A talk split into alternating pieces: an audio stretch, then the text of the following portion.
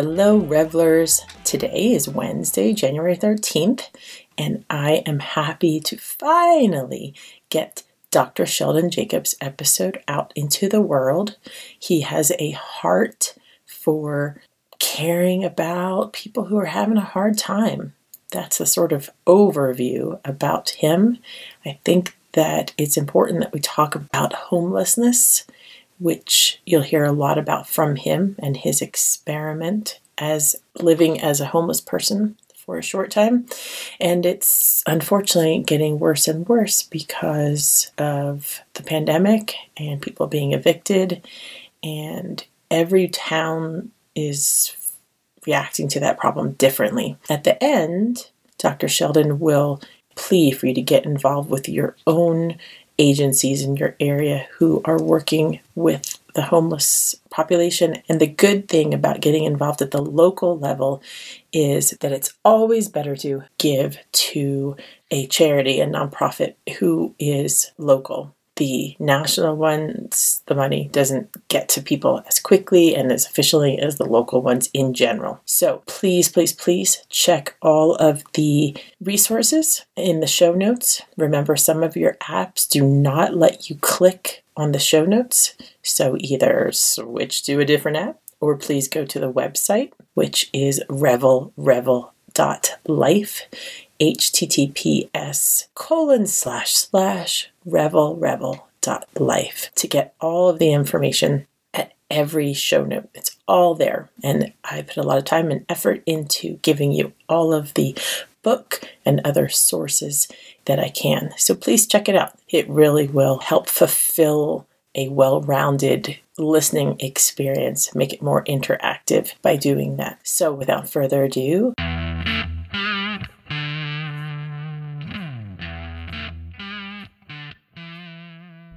Hello, and welcome to Revel Revel. Today, I am seeing a new friend who I feel like, after everything we've been through, yeah, you're an old friend at this point. Dr. Sheldon Jacobs is back recording with me. We recorded back in end of October, beginning of November, and we had sound issues. So we're going to try to have a 2021 post the assault on the Capitol talk and bring in things that are maybe more topical today and yet still talk about the same things that we talked about in in the fall. So this will be a fun challenge. Hi sheldon. Hello. Hi lauren. How, how you doing? Uh, i'm okay man. Yeah. I mean redos are never fun but we're going to try to make this fun okay? Yes yes yes indeed. Yeah. All right so let's start off with how we became acquainted Yes, so I'm an alumni of Carmel High School as well in San Diego, and uh, I believe we have a common, I guess, friend, and, and, it's somebody who I'm not like friend friends with, but somebody who is friends of a few friends of mine on Facebook, and she had reached out to me and and referred me to you and, and indicated that you know I should see about coming onto your show, talk about my book, and you know whatever other cool things that I have to share. So so here I am. Well, and you do have cool things. So let's get right to it. You grew up in San Diego, right? That is correct. So I grew up in San Diego, uh, and then my my parents moved me to from from Southeast San Diego, so the inner city of San Diego, to Rancho Penasquitos, halfway through my third grade year of elementary school, and so that's how I ended up finishing out grade school in the Rancho Penasquitos area, so going through Sunset Hills, Black Mountain Middle School, and then Mount Carmel High School. So, what made them want to move to the Rancho Penasquitos area? My parents wanted a better environment for me. Also, of course, a, a better school district as well. So, it felt that the Rancho Penasquitos area gave me the opportunity uh, where I would be afforded a really good education as well as a much better environment. And you said inner city. So most people don't really think of San Diego as having inner city because, you know, they see the picture postcard version that the city wants to promote. So, what was that like and what part of town was it and everything? Okay. So, the area where I grew up, it's called Southeast San Diego, which is adjacent to Logan Heights, which is another like there's a barrio, if, if you will. And, and so San Diego is a large, very large city, right? And so obviously, you know, when we think of San Diego, we think of the beaches, and but we don't think about you know the, the inner city where there's gangs, there's drugs, there's prostitution, there's you know, many social ills, uh, crime, uh, and so that was that was one of the areas that I lived in pr- prior to moving to Rancho Penasquitos. But you moved up to Penasquitos in like third grade, I think, right? Correct. So yes, so I moved to Rancho Penasquitos in the middle of my third grade year. However, you know, my grandparents they still lived in Southeast San Diego, and so on the weekends, when my, I would always visit them on the weekends because sometimes my parents would have to work, and so so I was always in that area. I was always connected to that area, even though we, we moved. Our church was still in that area. A lot of my friends and family were still in the area, so I still had that connection. And um, what did your parents do? What were what were their professions as you were growing up? So my mom, she worked for the San Diego District, District Attorney's Office as a clerk, and then my stepfather, he was he was a firefighter. And then my parents, they got divorced when I was about, I think I was in the sixth grade. They divorced. So, but they were married from the time I was about six years of age to the time I was about eleven years of age. So, what was life like once you moved to Penasquitos? How did it change or not change as maybe as much as your parents thought it might? So it was, it was a very interesting experience for me, especially my first few years of living in Rancho Penasquitos. So one of the things that I wasn't prepared for was the racism. You know, there's a lot of racism in the Rancho Penasquitos area, and at the time, I was never I never experienced racism before, and so my my first year uh, in third grade, you know, I was called the N word left and right by some of my counterparts or my white peers, I should say so I was getting into fights all the time, and you know, there wasn't too many of us uh, black kids, you know, in Rancho Penasquitos. So it was probably myself and maybe three or four other black kids in my entire elementary school at Sunset Hills. And so it was tough, just kind of dealing with guess the, the, the cultural shock of that. Just there not being too many of us, for one. And number two, dealing with the racism, dealing with the derogatory words that I would hear on a weekly basis. And so that was very frustrating. And then when I got to middle school, my my mom would always say that some of the administrators and some of my teachers were prejudiced. They'll make comments like, you guys should have stayed in, in, in, the inner city school district or San Diego, San Diego Unified School District because, you know, by him coming here, it, it brought our test scores down because I, because I had IEP. I was diagnosed with a learning disability around the sixth grade. And so my mom would have to go to like quarterly IEP meetings and some of my teachers would make comments like that. And, you know, obviously it was very disheartening. It was very hurtful. So I remember my mom would come home sometimes and she would, she would cry, you know, and, and she wouldn't tell me why at the time. This is something that she revealed to me, you know, some years later. But, but yeah, it was a very difficult time from the standpoint of dealing with the racism. And then as I got to middle school, like it, it sort of subsided. And, and I'm not sure if it subsided because uh, because I, you know, I started becoming more popular. I had more friends. I guess people, you know, especially a lot of my white peers, uh, became more comfortable with me, and so I wasn't hearing or, or, or, experiencing as much racism as I was when I was in elementary school. My later years, you know, were, were much better than my first few years. So, as you know, I, I'm muted, so I'm just like not interrupting you. I'm just shaking my head at all of this. Um, wow. Okay. And so this was, you graduated 97 from high school, right? Correct. So this was late 80s, early 90s that you moved to and were experiencing all this, right? Yes. Yeah. It's funny how people think that integration happened so long ago and everyone should be fine, but uh, it's not. I mean, obviously, it took a long time for people to accept you and accept people from other backgrounds and mm-hmm. races, religions, whatever, coming to a very all white area. And and that was 80s and 90s. That's not that long ago. Yes. No, I, I agree. I mean, I think the way you said it was was perfect. Uh, I think there, there, there was that acceptance piece that it took a couple years really uh, for me to you know for my peers to kind of say, okay, he's he's okay, or he's you know he's safe enough for me to be friends with, or you know whatever the case may be. And so, yeah. and, and it's, it's, interesting because just kind of to provide a little perspective, like Rancho Penasquitos is a very like middle class community. So a lot of my peers growing up were their parents were, you know, like white collar careers, doctors, lawyers, professional athletes, uh, you, know, you name it. And so some of my peers, you know, obviously I'm sure heard things from their parents and and, and maybe things they see, saw on TV, you know, but it was very interesting kind of to experience that level of racism considering the type of community it was in terms of the working class, you know, demographics, if you will. Yeah. And so, as I mentioned in the intro about how this is just five days since the terrorist assault on the Capitol. And, you know, of course, ever since then, we've been seeing stupid things in the press about, oh, but they're from good families or they have good jobs and they work at, they, you know, they're lawyers and they're doctors and they're mm-hmm. actually like state or government employees sometimes. And so when you're saying, but you know, these kids, these families are from middle class or upper middle class backgrounds, it's like, so what? So what? You know, it doesn't mean anything that they should know better or be better people.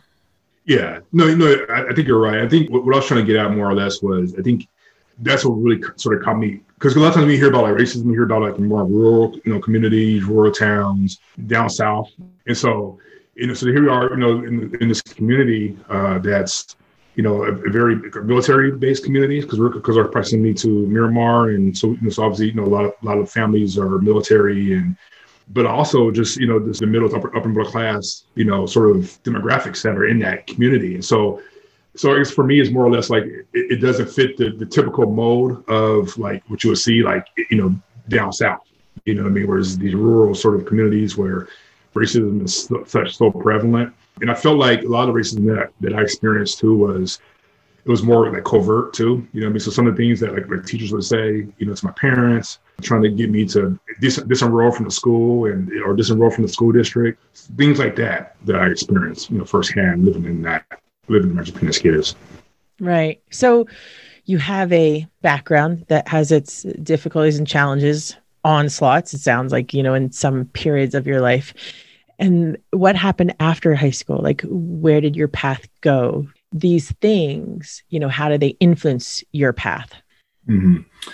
Uh, I would say, I mean, I, had, I had to learn how to be resilient pretty quickly. And so, so aside from the racism, you know, also I mentioned I had a, a diagnosed with learning disability, which is probably was the best thing because throughout elementary school I was I was struggling, and we couldn't figure out what it was and why I was so behind in my reading and and and why was I struggling, you know, so much with math and and so I was getting further and further apart from you know my, my peers in terms of where I should be at you know grade grade level wise, and so so that carried on all, all, the way into middle school, and then that's finally when they found out that I had this you know this processing this auditory processing issue, which caused me to learn at a different rate than you know than my cohorts or my or my peers, I should say, and so so what happened was when I was having all these struggles in school, it's almost like that there was like this this stigma because you know I got put into special education classes you know throughout middle school, and all, all the kids in the school knew that we were like the special ed class because there was only like five of us in this classroom, right? It was like a, it was like a self-contained classroom, so people kind of knew that we were like the, quote unquote trouble kids or or the dumb kids or the not smart kids. All these negative connotations were sort of attached to us, right? So what I started doing is because of some of the, the ridicule that I was experiencing from from my peers, you know, I started kind of drifting further away from the mainstream. So I started associating with some of the negative peers in the school, right?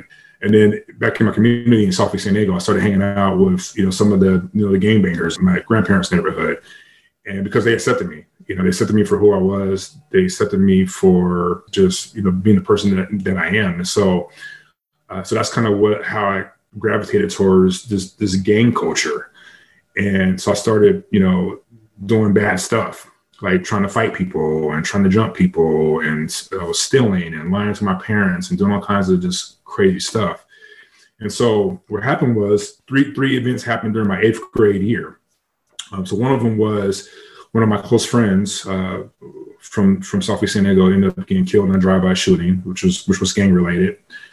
That really like struck me. And then and then another event happened where this, I'm not making this up. And, like I said, literally in, in, a one week span, I had a knife put out on me, uh, and that the knife that got put out on me was I was walking to walking to school, walking to out to middle schools, and in Rancho Penasquito, there's a lot of Asian gangs, right? And so th- this Asian Crip gang, because I because the gang that I associated with was a blood gang, so red. I always wear red, and and so uh, this Asian this Asian Crip gang tried to jump me. It was like six of them, and one of the guys pulled a knife on me, and I had to run for my life because if I didn't run and get away, who knows what they would have done to me. And then a few days after that, um, on the on that weekend, I was at my grandparents' house, and there's a park that was right down the street from their house, and I was walking from the park going going back home, and this car pulls up beside me and stops, like you know, slams on the brakes, and that freaked me out. And, and I look, and all of a sudden I see this, this guy in the passenger seat pull out a gun, and he just points it at me, and, and I, I look for a quick second, and then I just start running and I'm not sure what happened because I, I assumed that he tried to pull the trigger, and I'm not sure if the gun jammed. I'm not sure if something happened there. There was some, you know, divine intervention, but that gun didn't go off, and I didn't get shot. But all I know is I kept running, and I was able to get away and, and escape. But probably would have been my death, you know. Um, and so, so that's when I kind of had like a, a a moment where I started reflecting on, okay, if I continue down this path, this path that I am on that I'm either going to end up killed or or sent away to prison or something like that. And I didn't want that. You know, there was something deep down inside of me. I, I, I didn't want that. My, my, my, family, my parents, they did a, a, great job of raising me and they taught me better than that. And so that's when I made a vow to, you know, to turn my life around because I felt like I was given a second chance to kind of redo things. And so that's, and so that's what I did. So uh, the theme today might be redo. so you sort of had a, a, turnaround moment, and then what what trajectory did you get put on after that point? Kind of back up a little bit. So my eighth grade teacher, I had an eighth grade teacher named Miss Haley. So she was like this. She has reputation as the as being the meanest teacher in the whole school, and she always had this sort of scowl on her face. So we all were like afraid of her, right? And so one of the things that she that she did was she made me she made me stay after school in her class each day. It was almost like it was like a, a voluntary after school detention. She was the person, the, the teacher who ran the in school suspensions and the in, in, the detention. So she had like a little setup in her in her classroom. And so so what I did was I stayed after school for the rest of the school year and got my grades up because she's she's one of the first teachers that really saw something in me that I didn't see myself at the time. And so she really pushed me.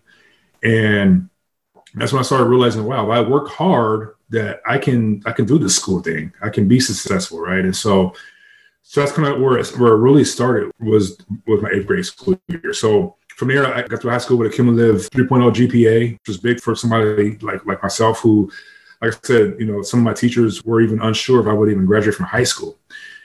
and so the fact that I was able to, to maintain this cumulative 3.0 GPA throughout my four years of high school was, was tremendous. I also played basketball for Mount Carmel High School several years on the varsity team. Uh, and then from there, I went to um, the Ohio State University because they offered me uh, pretty much a, a, a, full scholarship in terms of academically and had a, had a partial athletic scholarship as well. So they gave me the most money essentially. So I went to Ohio State University and, I graduated in four years, uh, made a dean's list several times as well.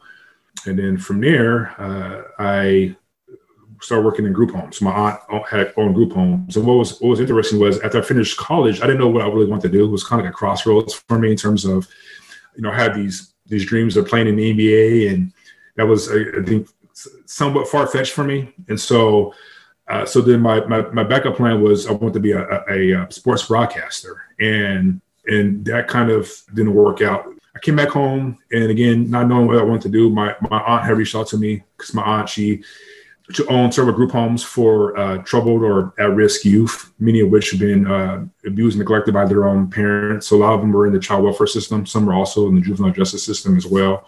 And so she asked, asked me to come and work for her. And so I was hesitant at first because I heard a lot of horror stories about these kids. You know, some of them just had a lot of problems. And, you know, there were stories where they would attack staff and growl and steal the you know the, the, group home vans and all kinds of crazy stuff. So I was like, I don't want nothing. I don't want no part of that.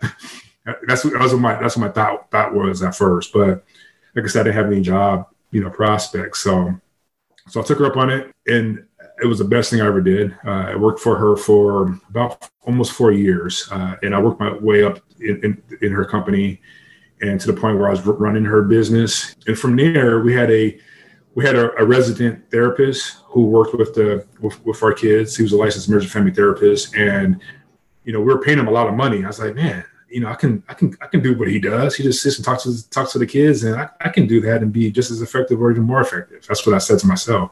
So I started asking him, you know, about the profession and you know, kind of get understanding it more. And you know, he was talking to me and giving me some you know, some some inside scoops. And, and I said, you know what, I think I, I think I want to go this route. And so so that's when I uh, started, you know, pursuing uh, graduate schools and looking to different graduate schools, and, and then got stepped into my my dream school, which was uh, Alliant International University, based in Scripps Ranch in San Diego.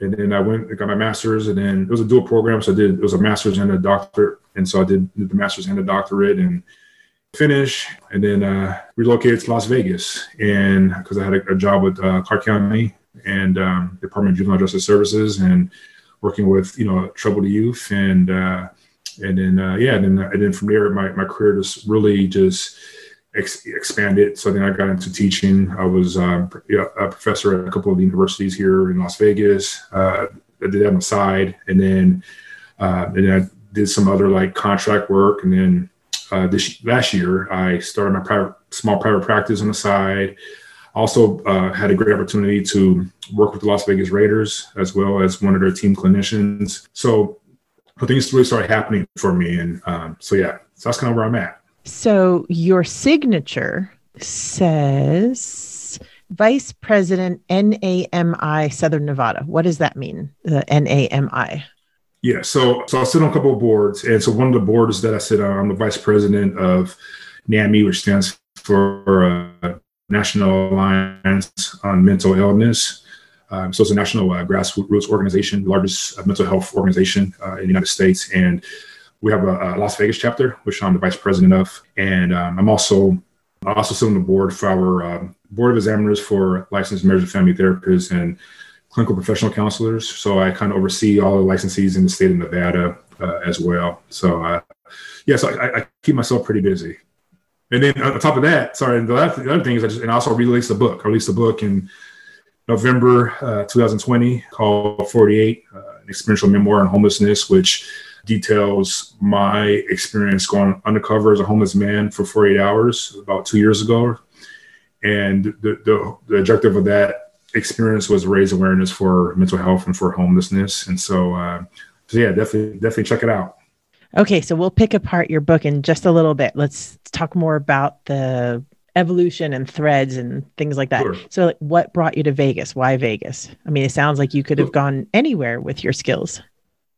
So, you know what, Las Vegas, it was a weird thing. Uh, you know, again, I think it was, I think I was, uh, you know, spiritually meant to be here. Uh, I'm, a man of faith, and so I, feel strongly that you know I, I was being led here for a reason, and uh, and so it was one of those things where in Las Vegas, I would always come here as, as a child growing up with my family for vacations, for friends, to party. and and so when I was applying for jobs uh, in, in different areas, you know, something I, I, I, kept coming back to Las Vegas. You know, job openings in Las Vegas, um, the pay in Las Vegas is also pretty well, and, then couple that with the cost of living.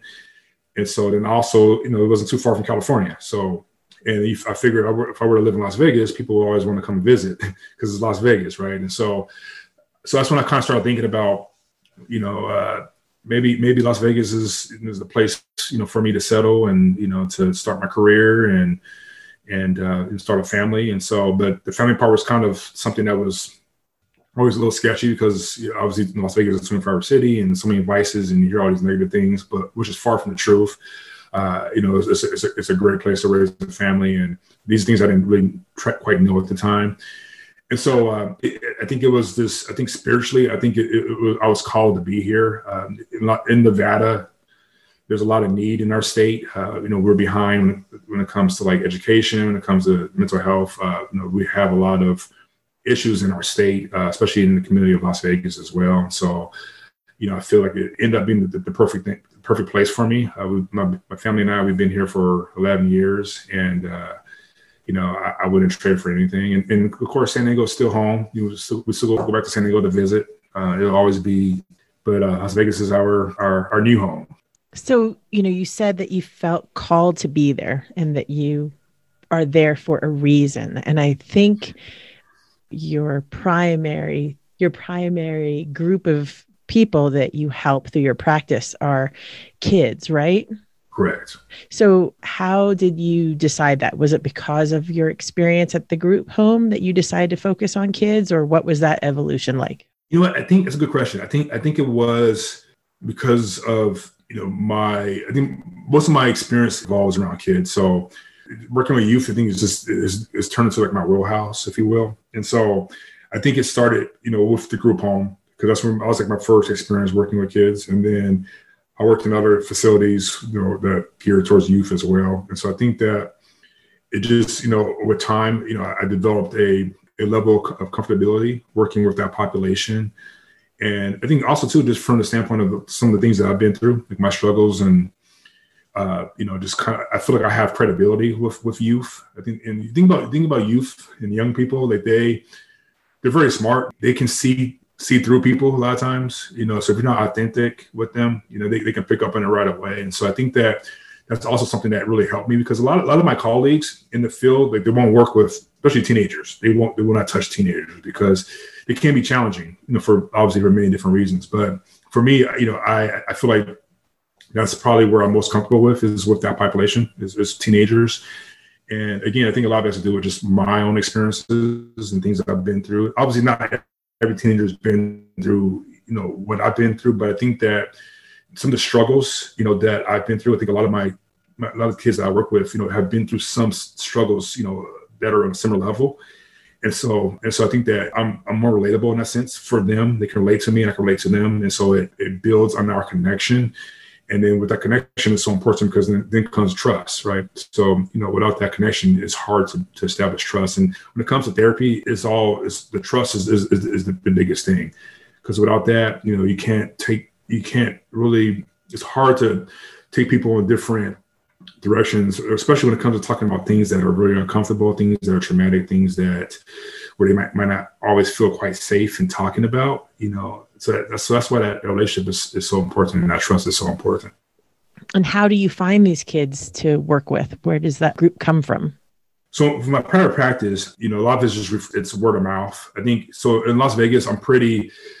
In 11 years I've been here, you know, I've developed a really good reputation within the community. Um, so a lot of people know who I am and, and what I do, and so I've said the majority of the referrals that I receive is through it's through word of mouth. It's through like referrals from from friends, family, and so uh, so really I don't really have to do a whole lot of marketing because of just of the reputation that I have, uh, which has been um, you know, I've been very fortunate to have because many clinicians they have to do they have to market themselves, right? And so I think some of it too is you know I'm also I do a lot of like media. I'm on television a lot, doing different things like town halls and more of the advocacy slash awareness work. And so, so I think that also helps to get my name out there as well. So we talk a lot on this podcast about putting yourself out there. And I think that because you are putting yourself out there, the community has responded. So well done. Good for you. So, you know, it's, I guess it's impossible to talk about mental health and therapy and stuff without saying that, you know, 2020 was pretty much a shit show. And I'm sure that it has impacted your work. So, uh, but I don't know how. Can you tell us like what life as a therapist was like before 2020, and then if it's changed and how it's changed? Yeah, certainly. So I think obviously there was, I think before the pandemic there was a lot of need. Um, you know, I think we look at suicide rates, uh, especially across like um, communities of color, it has increased, and this is pre-pandemic. So with the pandemic, has only exacerbated a lot of those concerns when it comes to the suicide piece. Also, you know, with, with the pandemic, more people are, are more isolated than before. So that's been problematic as well because you hear this, you hear this message of you know making sure that you social distance yourself from others, right? And so, so I think the vernacular is needs to be turned around. I think I think it should be more more or less physical distancing, social practice, social connectedness, because I think we need to be socially connected. You know, we're social beings and so one of our basic human needs, if you look at Maslow's hierarchy of needs, one of their basic needs is, is belongingness, right? It's, it's that connectivity. And, and so when, without that, that's going to have a, a, tremendous impact on our mental health, right? And so I think that that vernacular is something that you know needs to be needs to be modified or changed because because people you know take that literally people have been literally like socially isolating themselves right and so and I think that that's only exacerbated many many things especially mental health. So one of the things that you know since the pandemic I've been in high demand. I think I think most mental health professionals everywhere have been in higher demand because there's definitely more need out there. And so one of the things that I've learned post pandemic is telehealth and, and the benefits of telehealth. I mean, obviously, telehealth has been around for a while, but you know, being able to to do therapy remotely or, or electronically, if you will, uh, I think that that's that's been it's been very valuable. It's, it still doesn't replace completely the the in person interaction because uh, I feel like there are some aspects of telehealth that is very just unnatural, unfortunately. But I think it, it is better than nothing, uh, and so I think that you know, we've been able to access more people, you know, since this pandemic who maybe didn't have transportation or didn't have you know, various resources to to seek therapy. So so that's been one the one positive. This, the other thing to that is obviously a lot of people still are for different reasons still have this trepidation about therapy, right? And so so so one of the things that I'm trying to push as well is just having more you know spreading more awareness so having like you know town hall discussions regarding mental health um, trying to equip equip people with different tools to help them cope during these difficult times and so i've been holding like virtual town halls with various groups of people whether it be with our our local school district folks whether it be with first responders uh, you know we, i've been trying my best to get creative when it comes to being able to get the word out about mental health and, and the importance of of awareness so, have you seen a difference in the typical issues that your clients are bringing to you put before 2020 and then after? I think at first, I think the first few months of the pandemic, I think there was a lot of sort of uncertainty, a lot of anxiety around what was going to happen next with this whole pandemic. I think we all, I think we all felt that, right? I think kind of going in a month in, for one, I think we didn't think it was going to be going on this long. for number one. Number two, I, I, felt like there was still like a lot of unknowns around, and there still are some unknowns, but I think there was more unknowns then. And so I think that a lot of my clients, a lot of their struggles were with what lies ahead, what happens next. I think some of that has been alleviated because we've been in this, you know, for almost a year now.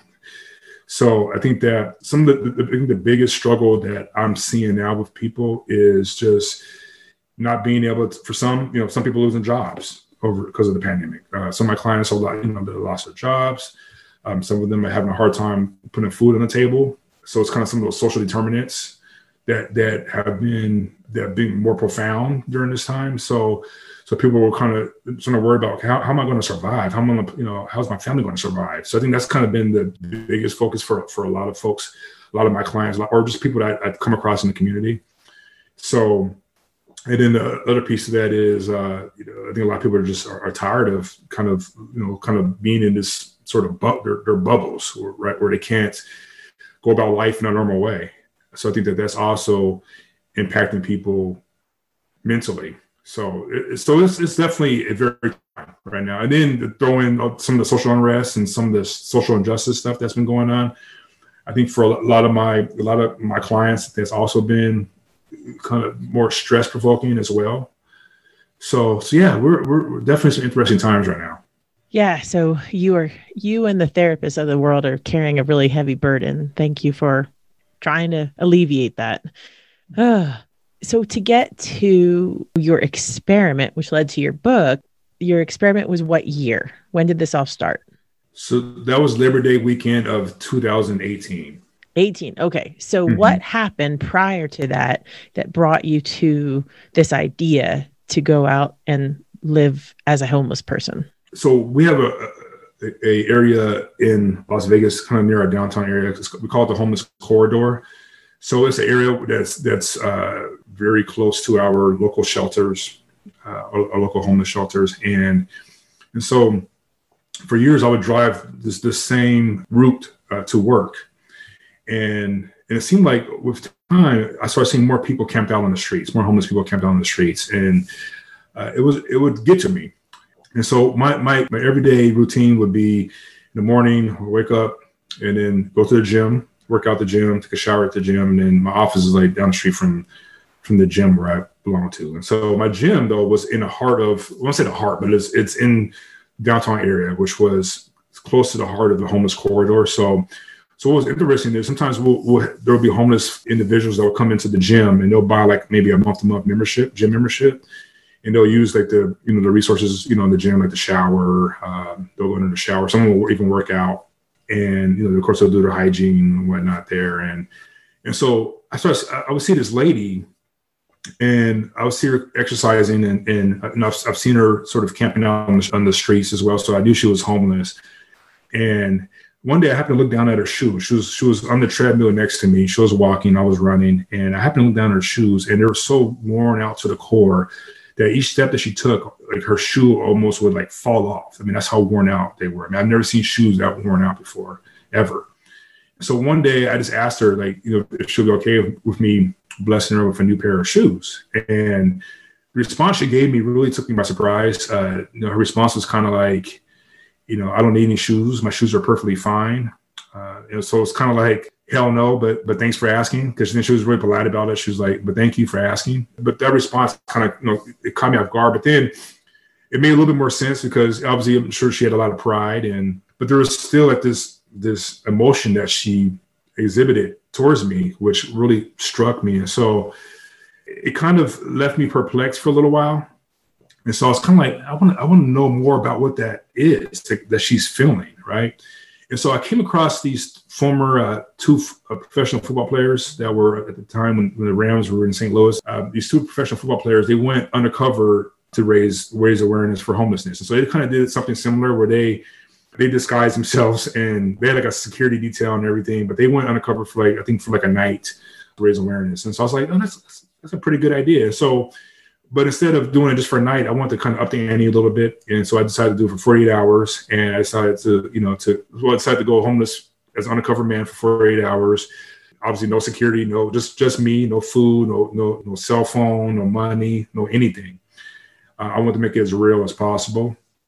And so that's what I did. So she, so that, so that woman at the gym, she sparked something in me and then her reaction to me asking her if she wanted a new pair of shoes uh, really kind of put this whole sort of this whole thing into into motion for me. So the next thing I had to do was I had to ask my wife to see if she would be okay with me because because obviously there's a lot of risk with you know with living on the streets and especially during the time that I did it a few months prior there was a there was a guy going around randomly killing homeless people in that area. And so so obviously you know it was it was really risky. And and so I wanted to make sure that my wife was somewhat okay with me doing it. Even though I know she probably wasn't, but but she knew kind of my heart and knew where I was coming from, and and knew that I was kind of that I was feeling led to do something, uh, do something extreme, uh, do something radical to to bring awareness to this much deserving population. And so so that so that's what I did for eight hours, where I was out on the streets. I, I slept on the concrete. I met a bunch of people that were also living on the streets and just hearing their testimonies and hearing their journeys and it, it was it was definitely a a life changing experience for me. But my hope is that it's a, a life changing experience for my, for the readers um, because I think it's something that you know everybody needs to needs to understand and, and needs to experience. You know what my experience was like in terms of listening through through my words. And so, what was it really like out there? And where did you where did you go? And how did you eat? And were you panhandling and all that stuff? so the first the first night was probably the, the hardest night for me because it was new to me the whole this whole thing it was new to me and so um, but one of the things that really caught me off guard was just humanity and how how cruel and how cold humankind is to folks that are experiencing difficulty folks that are having a hard time getting on their feet because it was almost as, if you know people treated me like I wasn't even there, which was which was tough for me. It was like I was invincible. And so a lot of times when I was out there, and yes, I was panhandling. I was I was trying to make money so I can eat. And you know, I was fortunate because there's a few times where people, even when I wasn't even asking for for money for food, uh, a couple times people gave me money without me asking, which was which was huge because I don't know where that where the food where food was going to come from. I don't know where money's going to come from.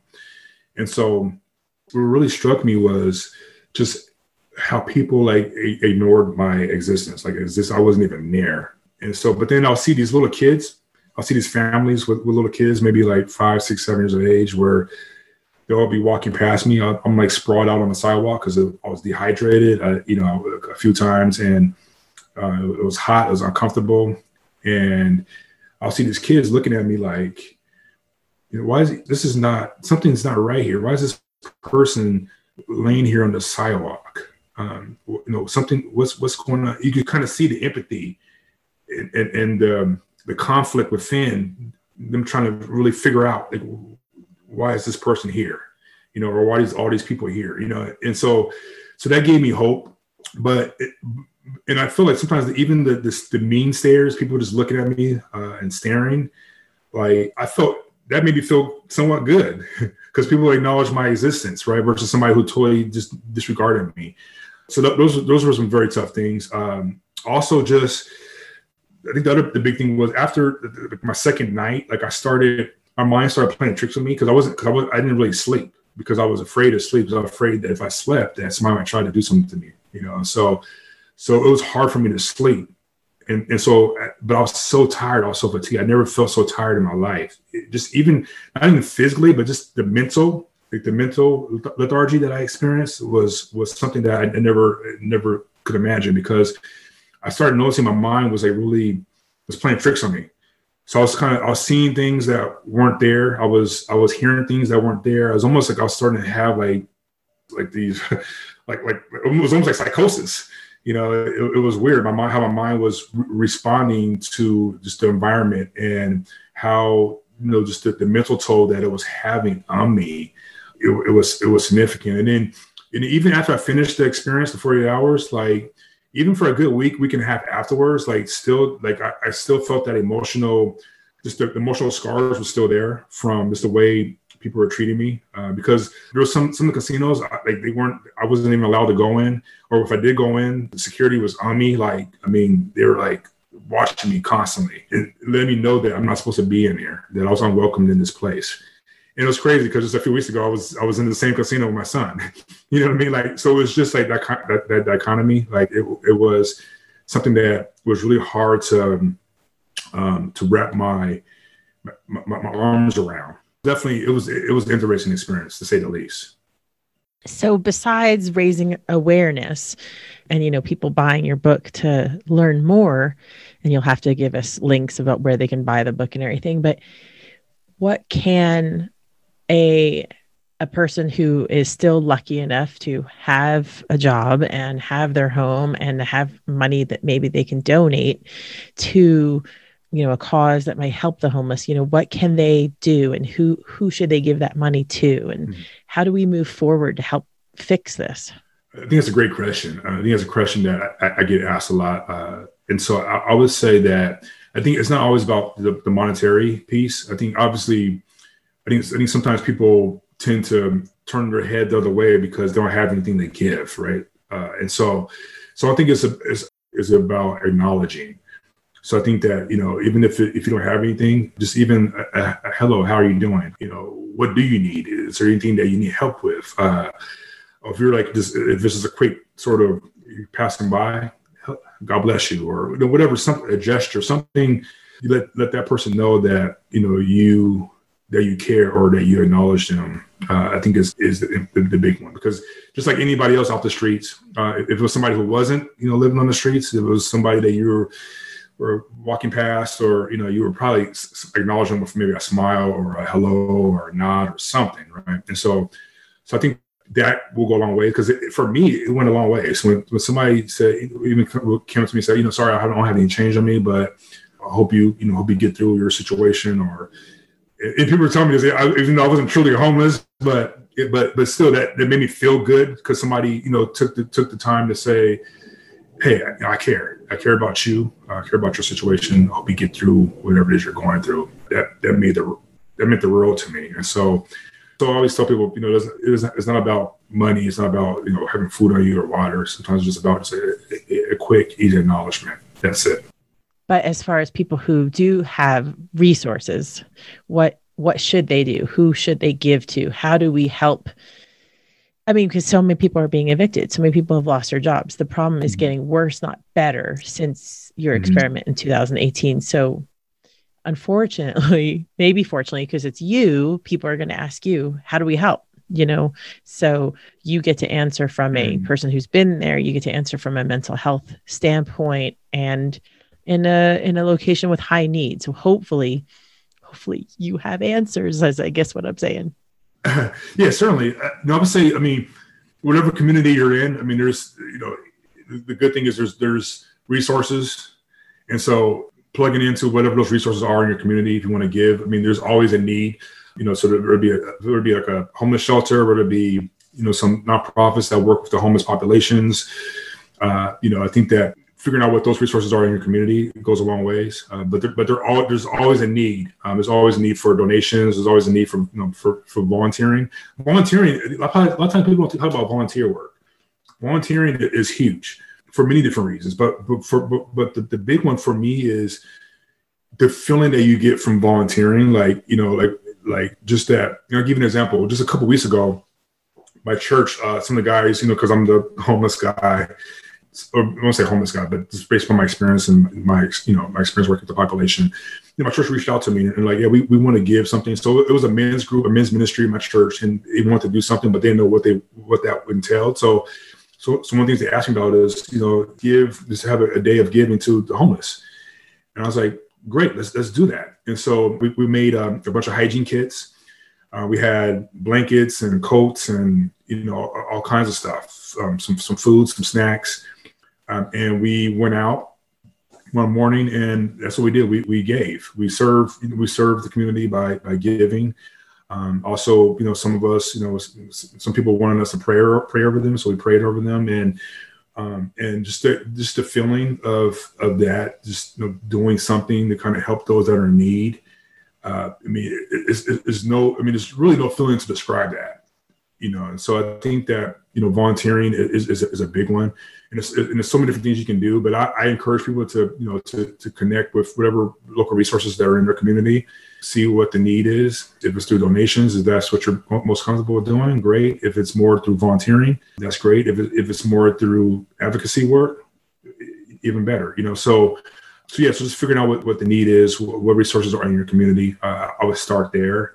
And yeah, and, and make it, you know, turn it into something that you do on a regular basis. You know, my family, we we give several times a year, uh, and one, one of the times we give is on my anniversary date of my 40 hour experience, and we we make it a, a family effort. Uh, so we will make hygiene kits. And past year, my my son and I we went out, and I had a little wagon, and we, we put a bunch of hygiene kits in the wagon, and you know we went out, and he was passing out you know hygiene kits to you know to people, and just his empathy that he had, and him and, and actually the idea was really it was largely his idea which was crazy. He's only he's only seven years of age.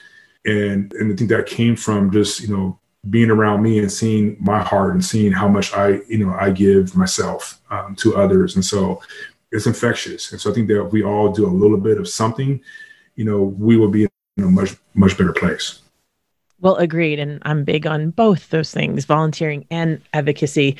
And, you know, we've got to start to actually fund mm-hmm. each state and the whole nation in proper security net programs that will help fix the systemic problem and get people mm-hmm. the security so that they don't land on the streets in the first place.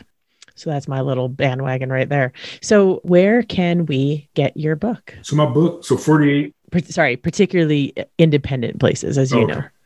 Well, I think a lot of independent places, um, you know, they, they they're carrying it. It's, it's, available everywhere. So, but some independent places may not have it in the stocks, so they'll have the, capability to order it for you. So, if you go to any independent uh, bookstore community, you can you mention the title of the book, and they should be able to order it for you um, to pick up or or to mail directly to you. Also, you can also check out my website, uh, drsheldonjacobs.com, and I can sign the book for you if you like. So there's an option on there where, where I can sign it for you and mail it to you. So that's another option for you. As uh, again, my website is drsheldonjacobs.com. So if we buy off of your website, it comes directly from you, and that's how you have the chance to sign it, correct. right? That's correct. Okay, cool, cool. Mm-hmm. And then tomorrow you're doing something with PBS. Tell us about that. Yes, correct. So PBS is doing a uh, like a national tour that's focused on mental health. It's called a Well-Beings Tour, and so tomorrow evening, so uh, January 12th at 6 p.m. Pacific Standard Time, there will be a national live live stream that's talking about youth mental health and talking about ways to to combat this this epidemic that we have. It is an epidemic uh, that we're that we're faced with, and a lot of people aren't talking about it right now because of all these other things that are going on. But but with time, and I think you know a direct sort of residual effect from the from just what everything that's going on from the pandemic. You know, you're going to be seeing more people struggling with mental health and no more issues centered around mental health. So so PBS is trying to get somewhat ahead of it, and so it's, it's going to be a great event. I'm one of four panelists um, will be talking about mental health and talking about just kind of how we came into the field. And one of the things that a lot of people don't know about me is my cousin. I have a cousin who we're, we're, he's about a year year and a half younger than me, who was diagnosed with schizophrenia at the age of 19, and um, you know he tried to commit suicide, and it was a very rough time for my family and one of the things that I think changed his life was was NAMI, um, the organization that I'm a part of, uh, National Alliance on Mental Illness. I think it, it really changed his life because um, we offer support groups, and so he was able to get plugged into a support group where there's other individuals that were struggling with mental health and mental illness, and you know, he, it's the power in that being able to you know to be in the same room with others that are struggling. It really helped him towards his recovery, and so. Uh, so yeah, so I'll be sharing, you know, his story and, and kind of how that impacted me and my my wanting to go into into mental health. Well, that's super awesome. I'm glad that they are trying to address that. You know, so I'll need a, a link, you know, how do they see okay. it later? So if you could get that and then, you know, if people across the country are looking for like you said, what benefited your cousin, those support groups, if you can also give me any links of how people can plug in to get help, especially if they can't afford a therapist. Those sorts of resources will be so appreciated that I'd love to publish for certainly, you. Certainly. Well, I thank you so much for your time. Your time times a hundred compared to everybody else. yeah. So thank you so much. And I really appreciate the work that you're doing and the the plea for awareness and advocacy and volunteerism. I think that's going to go a long way. Oh, dang it. I meant to ask this earlier. Mm. I got to ask it now because I had a, a, lightning strike. You know, you were talking about the little kid who you could see their empathy and they're sort of wrestling with what do I do with this? If you could leave us with how do we teach empathy mm. to adults who didn't learn it as a child? who are seeing people go through hard times. What can we do? Because empathy, most people don't seem to have enough empathy. Mm-hmm. I agree. I mean, I think I think uh, it's empathy is something that I think it's a learned a learned trait or learned behavior. Um, but I think there's also a small percentage of people who you know have an inability to experience empathy. And so, but I think you know for the most part, I think it's you know you know kind of you know with parents and and teaching you know our kids you know what what not necessarily what empathy is but more or less like just to care for others uh, like i said you know my son you know he's, he sees what i do um, me helping people that are in need and he naturally developed this sense of empathy himself you know it didn't necessarily come down to me just necessarily teaching him per se but just him kind of watching and observing me and, and, and, kind of my mission and what I what I do. I think it, it, it resonated with him, and so so I think it's kind of you know us kind of just doing you know doing being positive and, and, and trying to help others you know as, as much as we can, whatever that may look like for you know for each person. Uh, I think I think it starts there, and I think that by doing so, I think that that will um, I think that will be I think that can be replicated across generations if it starts with us as adults doing that. If that makes sense. Yeah, but if I, as an example, just me, because to make it personal, if I model this empathetic behavior, do other adults really mm-hmm. See that and say, I want to do that too, the way a kid would? Is it really possible to teach it to an adult um, through your behavior? It probably depends on the adult, but uh, i think as a, for an adult, I think it might be a little bit harder. But but I think but I think that it is. I think there, it is infectious. I think that I think I think adults would will find the need to to do so if they see other people doing it.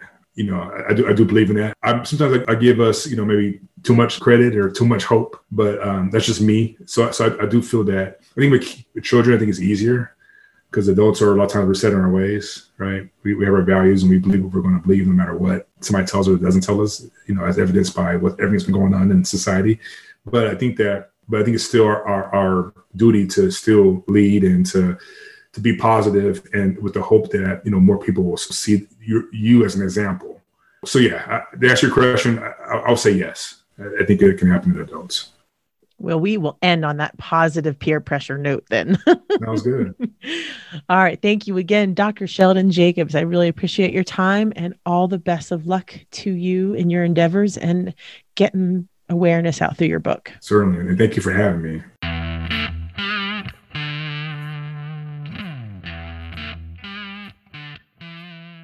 Okay, revelers, you heard from Dr. Sheldon, and I am here to tell you a few more things. So, thank you for staying till the end. Couple of things, as you know, BetterHelp, H-E-L-P.com is my sponsor and is a sponsor of this episode, obviously. And they they just let me run with it. They didn't know I was going to have him on. They didn't they don't know that we talk about it all the time and more and more as it becomes more and more important. As you heard, most therapists are very, very busy. So, the really nice thing about BetterHelp.com is that they will find you someone who has time that meets your schedule. And if it's never been clear before, I do not make a cent off of them unless you sign up for a whole month. So basically, if you do, and I get some cash for this labor of love project, great. If you don't, and you seek out some other sort of therapy or group in person or whatever, I don't care. I'm very, very, very lucky to have my hubby who supports me this way. And the important thing is that you get the help that you need, whether it's betterhelp.com or somewhere else. So, other things to know is that I have another author coming later this week slash weekend. And so check in for that. And please subscribe, please share. Besides throwing cash my way, honestly, the best way that you can support me is just telling people about it every every episode i am told by at least one person if not multiple people how they've been touched by the podcast, how much it means to them, how they've been growing and evolving and changing and connecting with different people in their lives. Basically, it's just very positive.